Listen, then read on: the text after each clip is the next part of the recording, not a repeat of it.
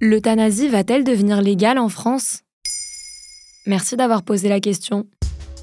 Les 184 personnes composant la Convention citoyenne sur la fin de vie se sont prononcées majoritairement en faveur de l'euthanasie et du suicide assisté le 2 avril 2023. Réuni depuis décembre 2022, ce conglomérat de Français représentatifs de la diversité du pays avait pour mission de rendre compte de la volonté ou non du peuple concernant une loi visant à autoriser l'euthanasie. Ils ont conclu à 82% que le cadre actuel n'est pas adapté à la situation des personnes en fin de vie qu'ils ont rencontrées pour écrire le rapport. Le président de la République, Emmanuel Macron, a répondu le lendemain lors d'une conférence de presse qu'il attendait de son gouvernement et des députés Renaissance qu'ils mettent en place un projet de loi d'ici à l'été 2023.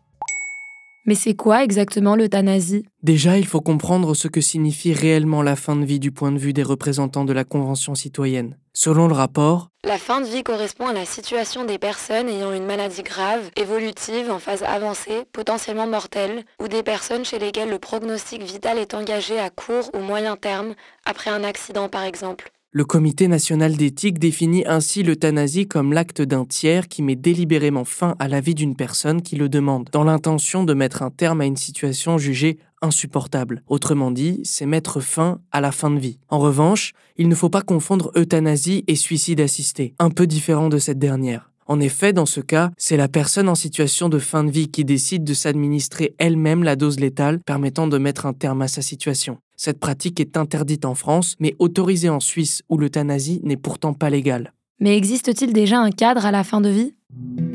La loi Claes-Leonetti, adoptée en 2005 puis modifiée en 2016, interdit l'euthanasie et le suicide assisté. Cependant, elle autorise la sédation profonde. Selon la définition de la Convention citoyenne, il s'agit d'endormir profondément une personne atteinte d'une maladie grave et incurable pour soulager ou prévenir une souffrance jugée insoutenable. La loi prévoit également l'arrêt des traitements lorsqu'ils sont considérés comme inefficaces, voire douloureux par les médecins. Ces derniers préfèrent appeler cela la clause de conscience. À l'hôpital, toutes ces décisions sont prises dans le service de soins palliatifs. En France, selon un rapport du Sénat publié en septembre 2021, il existe 7500 lits de soins palliatifs. Le but premier de ce service est d'accompagner et de soulager les malades dans leur fin de vie. Mais la Convention citoyenne propose de garantir des budgets suffisants pour les soins palliatifs qu'elle considère comme inégalement déployés sur le territoire. Et comment le gouvernement veut-il encadrer la fin de vie?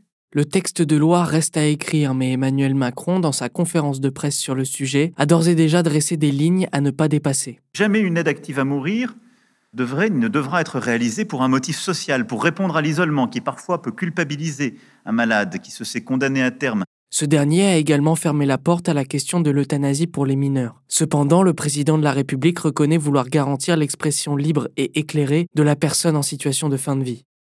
Voilà en quoi l'euthanasie peut devenir légale en France.